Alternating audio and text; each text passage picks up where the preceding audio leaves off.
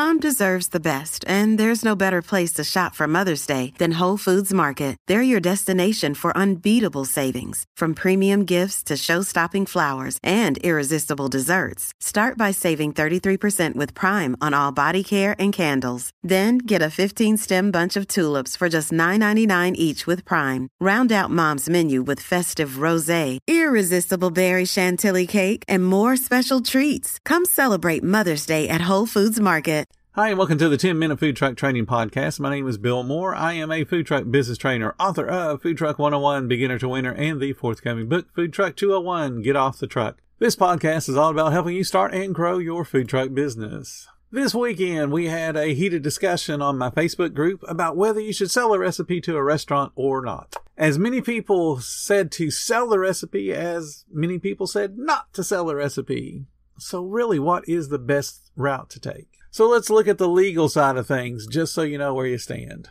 Can you copyright a recipe? Copyright protection gives the creators of literary and artistic works certain exclusive rights. However, the U.S. Copyright Office says individual recipes are difficult to protect because no matter how delicious the results, they often lack the necessary literary expression. Now, an unpublished recipe can be protected under trade secret law, and we'll talk about that in a couple of minutes. But that also means that the cooks that use it have to sign NDAs and then also non-competes. And both of those agreements, they're not really enforceable. A collection of recipes, like in a cookbook, that can be protected because it can be copywritten, because the order of the recipes is what's getting copyrighted, not necessarily the individual recipe and then any stories or personal information that you put in with the recipe. This is my grandmother's recipe, and we lived in the country, and, and whatever the story is, that all becomes literary and artistic, and you can copyright that as a group.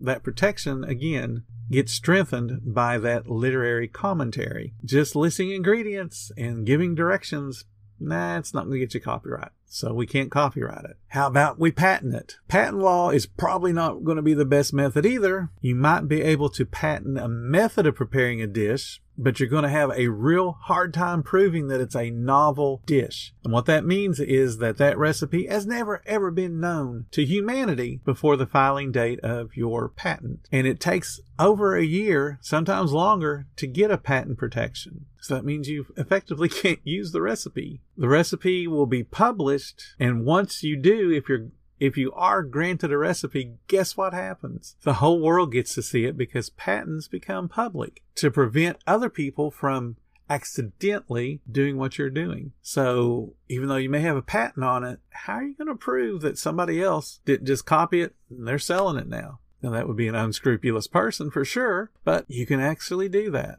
Can you trademark a recipe? Trademark law protects names and it protects visual images like a logo and that's to ensure that consumers don't get confused between two different brands with similar names and similar images, similar logos. So a trademark cannot prevent copying your recipe. It can prevent competitors from using a similar name to your dish, providing that you are selling or planning to sell the results of the recipe to the public. So you have that recipe and it's for, let's say it's for tacos and you have to plan on selling it, then you can trademark it, but it has to have a specific name. You can only trademark the name, not the ingredients of the taco, not the recipe that goes into making that taco. So, for example, let's talk about the taco and you're going to name it Grandma Maria's Authentic Mexican Taco. You can trademark that sentence. Grandma Maria's authentic Mexican tacos. And you can even trademark an illustration of a grandmother that corresponds to Grandma Maria. That name and label, those can be trademarked. The ingredients to that Mexican taco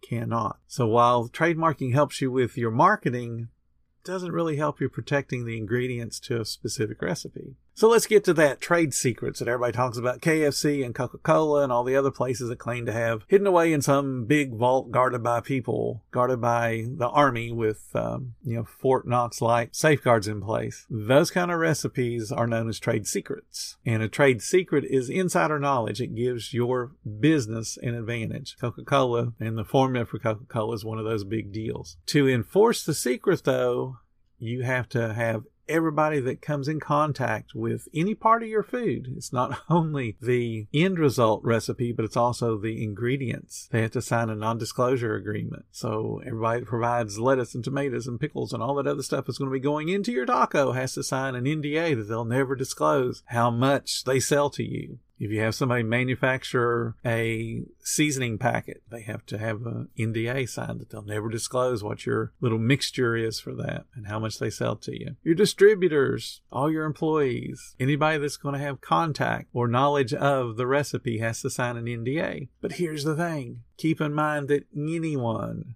with any kind of cooking background can reverse engineer your recipe. So that takes us back to should you sell it? Should you not? Anyone, like I said, with a decent amount of food knowledge and a decent palate can replicate your food just from having bought it. My wife, for example, can take a food item and within two or three sessions can replicate it, and most times she can make it better. So thinking that grandma's recipe can never be duplicated is pure folly. Protecting a family secret makes for a great story to tell the kids, and honestly, no one outside the family cares. And they're definitely not going to be impressed. If Granny told you to never tell your secret recipes and you promise to never reveal the secret, honor your word. Don't give away the secret. But then also don't cook it because it can be replicated and it could even be improved. Like I said, there's many people out there can, that can do what my wife does. Any chef with any skill can buy a meal and replicate it. So if you want to honor keeping grandma's secret recipe, don't cook it for anybody. My grandmother used to make an amazing cornbread. She would take the ingredients, throw them into a hundred year old cast iron pan that had been passed down to her from her grandparents. And was it amazing? No, not really any more than any other packaged cornbread mix. But the story of the pan, the way she mixed those homegrown ingredients, the ingredients that were milled just down the road, just down the holler from where we were, freshly milled ingredients, freshly grown ingredients. Those memories, they can't be bought or sold. So would I sell that recipe if someone asked? Absolutely, I'd sell that recipe. Would it taste the same? No way in the world would it taste the same. It would just be food. And that food might evoke a memory, maybe. But unless I was sitting at that same kitchen table hearing that ridiculously loud well pump whirl and grind and groan every time grandma turned on the sink to get some water, and then smelling that cornbread baked, that becomes the taste of the food, that experience and I can't sell that, nor can I buy it. Understand recipes are assets to your business. Since protecting those assets is really difficult and you are selling your food to the public, you're going to expect people to want to know the recipes. Hey dude, how do you make that? Sell those recipes while you can. Put them in a cookbook, make some money. I guarantee you someone will buy a couple of your meals and even with grandma's secret recipe and take it to a chef and say, Hey chef, replicate this for me. I would like to sell this. The chef will do it. They'll replicate it and they'll go out and make easy money. And guess what? Their food may not taste as good as yours. It may taste better, but you will have lost an opportunity to make money having sold them that recipe in the first place. Your recipes are your assets. Make money off of them. That's what assets are for. Thank you guys so much for listening to the 10 Minute Food Truck Training Podcast. If you're finding all the information helpful to your food truck business, please become a monthly supporter of the podcast. Just hit the support button or follow the link in the description. Every little bit does help keep us going. Join our Facebook group. It's called Food Truck Training. We have a whole bunch of awesome members at all different levels, from brand new beginners to decades old veterans. They all have your back when it comes to helping you with your food truck. And again, thank you for listening. Come back tomorrow because you know I got plenty more to say when it comes to helping you and your food truck business grow.